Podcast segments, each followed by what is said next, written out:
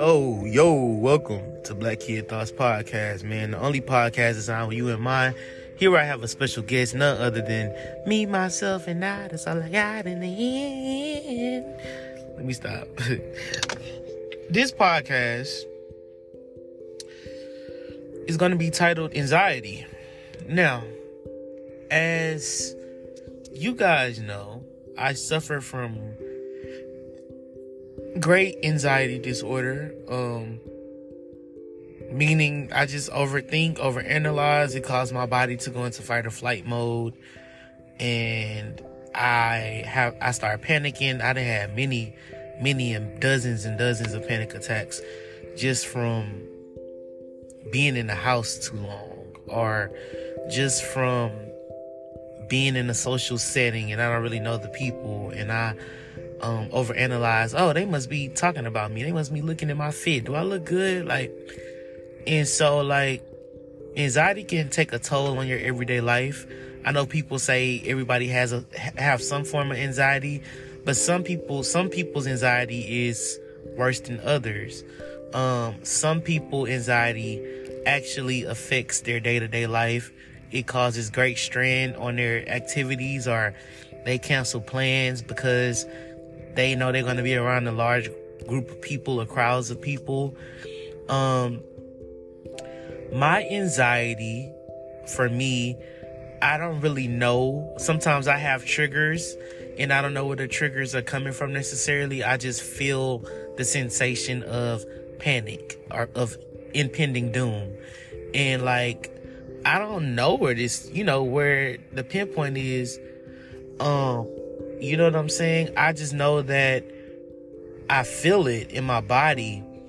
And um I think a lot of it had to do with having my first panic attack like 3 years ago. It kind of just trickled down a lot of the current panic attacks because it's like the fear of having another one, the fear of having another one. It just continues to overlap the thoughts, the thoughts, the thoughts.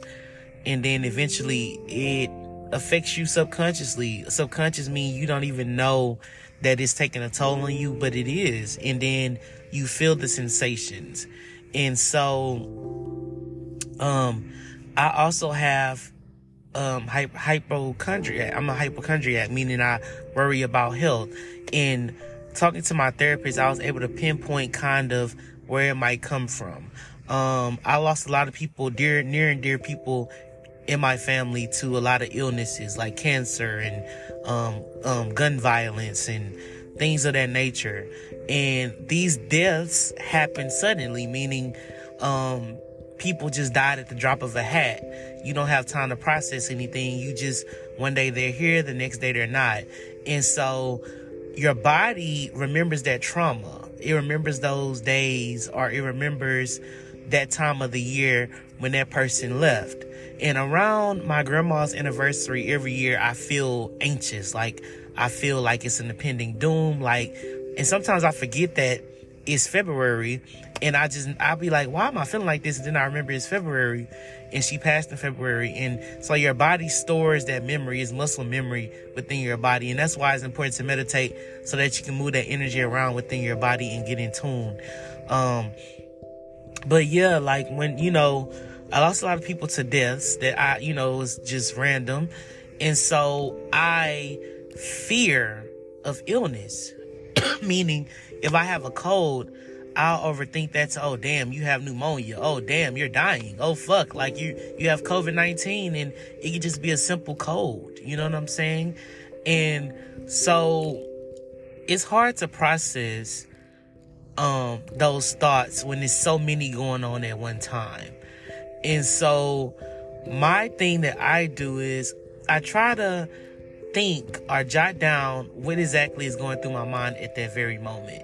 And a lot of times there's no right or wrong answer. It's just that you just write down whatever comes to your mind. And it it may not make sense, but you have to get that energy out of you and transfer it to another form. And so when you write something on paper, is now transformed out of your mind onto another um, surface or another um, canvas, and you're able to release it in some form. Um, now, it takes a lot of practice to master journaling and meditation. I sage as well, smudge. I, another word is smudging. Um, all those things are tactics to release energy, to remove negative thoughts, negative feelings. Um, a lot of people do tapping, which is like tapping on your wrist, tapping on your, your leg, your arm to release that energy within your body that's stored. Um, it's a lot of different ways. You just have to find the one that suits you. The best thing that I do that helps my anxiety is probably working out because I'm moving my entire body on a treadmill or um, lifting weights. I'm releasing some form of energy. I said that in my last podcast. Um, but anxiety still finds its way and it's going to find its way. Is no way to get rid of anxiety. Anxiety is literally your body's response to danger. So anytime you have a thought of danger, anytime that you're in danger physically, your body is going to naturally do what it needs to do to protect protect you. And so what I'm thinking in a way to cope with anxiety is to understand that your body is only doing what it thinks it needs to do to protect you in that moment. Your body is not the enemy. Anxiety is actually not the enemy. In a lot of cases, anxiety actually can help you out of danger. Let's say, um, you're looking down at your phone and you're crossing the street and you look up and you see a car coming. Anxiety is going to either tell you to run, run out the way or you know, you're going to go into fight mode, like flight. You're going to run. You're going to move out the way. So anxiety is inf- effective in those ways as far as if you're in clear danger. What is not effective is, I mean, in is when you're not in danger and you're simply um, sitting on the couch watching TV, and then you have these feelings of overload, of overstimulation, and you don't know where it's coming from. Now, in those senses, that's when anxiety can start to take over. And so, what you need to, what I do, what I need to start doing more is really just asking myself, why are you feeling like this? Where is it coming from? Um, what are your thoughts right now? And then try to dissect exactly what the stem might be. Because a lot of times we're just, we're just trying to suppress those feelings or trying to ignore it. And it's only going to get worse when you ignore it because your body is not stupid. It knows when you're trying to deflect. And so, usually, when you try to deflect anxiety or say, I'm not having an anxiety attack, when you're clearly breathing hard, you're over you're hyperventilating, you're over breathing, clearly, your body is telling you something's going on with me. And then, so for you to ignore it, your body is only going to amplify the symptoms, and which is going to make you feel even worse. So the worst thing to do is to deflect. The, the best thing to do is to acknowledge your feelings at that moment. And like I said, know that your body is not the enemy. Your body is simply doing what it needs to do. Just like your brain is never going to stop thinking. It's just not going to do it. And soon, the sooner you acknowledge that or, or, or, or come to terms with that, the easier it will be. You can never completely shut your brain off. In fact, meditation is not to shut your brain off. It's to connect the dots with your thoughts and to make them make sense. Nothing ever is going to shut off your brain. Um, and so make the, the thing is to really become friends with yourself, with your thoughts, to really get down to the core, the nitty gritty of where these thoughts are coming from, and to break down exactly why they keep coming.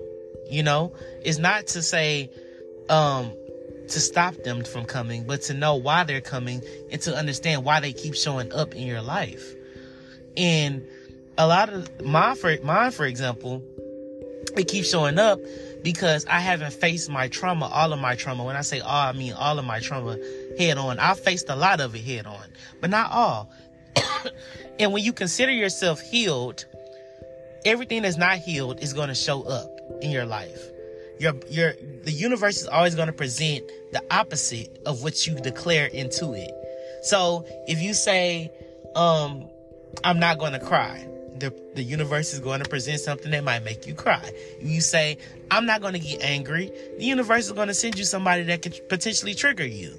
So when you and this is is not to de, it's not to deflect you from declaring things because manifestation is real, but it's to prepare you for when these things come, you you know how to deal with them. You know how to go a different route. You know how to counter them with a more productive, proactive way instead of going at it with boxing gloves because it's going to beat you up every single time.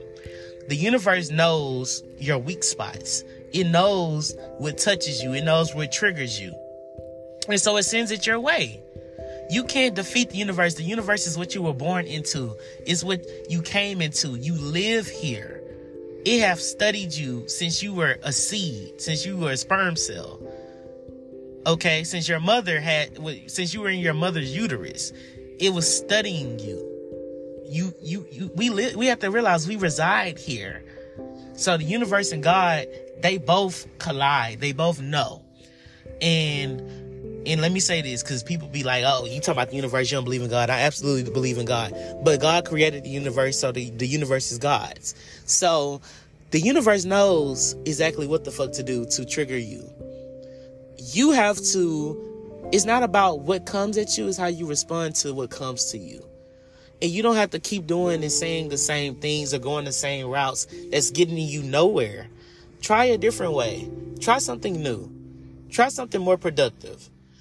Um, and so when people come at me with nonsense or try to trigger me or my anxieties there, I acknowledge how I might feel. Sometimes you might be triggered, but then you you you respond in a different way.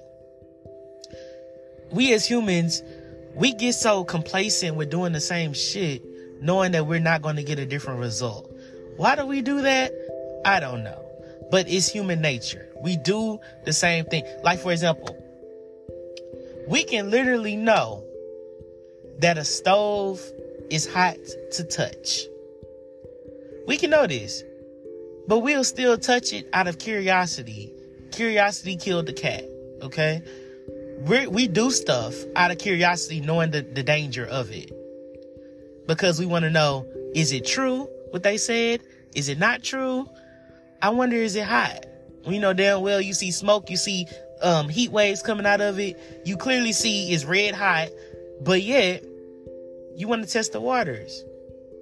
So we as humans, that's that's in our nature, and don't beat yourself up about it. It's it's kind of like telling a dog not to bark. It's our nature. So it's it's about accepting our flaws and doing better. It's not about accepting the flaws and then doing the same shit. So you have to redirect. You have to. Are you going to keep ending up in the same position over and over again. And so I want you guys to really learn your triggers as well as me. Learn your triggers more. Analyze your feelings. Break down why you might be feeling a certain type of way about something.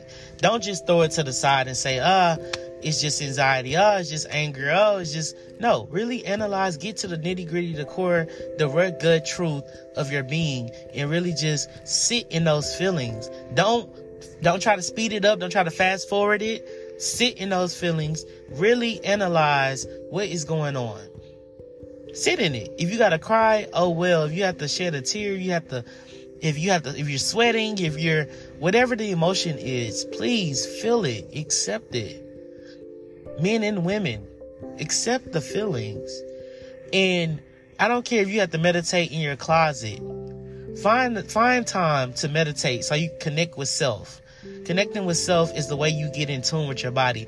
I know a lot of us feel like we're we're just in a vessel. We're just going through the motions. Like we just, you know, we're just a puppet in this body. Like you're not in control. You are in complete control. You just have to learn that you're in control. You have to know that you're in control. You have to be in control of your feelings, of your emotions, of your spirit, of your of your of your body. You have to get in tune, get in touch. This is your body. This is your vessel. You are the CEO of this thing. You are the control center. You control your brain. Your brain does not control you. And I'm learning this as well. You tell your brain what to do. The problem is when you give your brain and your thoughts too much leverage over you, they take over. Just like anything else. If you give it a mile, it'll it'll fucking take two miles. If you give it an inch, it'll take a foot. You know what I'm saying? Once you give something power, don't be in shock when it when it takes authority over you. That's the exact definition of power, authority, control. So take your control back. Tell your brain, not today. We're going to feel these feelings. We're going, I'm in control. These thoughts are mine. These thoughts I can navigate, I can dissect. Okay? Like, really get to the core of this, guys. Because if not, you're going to always feel like you're a puppet or you're just existing. You don't never want to feel like you're existing. You want to feel in control. You want to feel and know that this is your life and you're living it. Don't let anxiety control you. Feel those emotions. All right. This is the Black Kid Thoughts Podcast. And I'm out.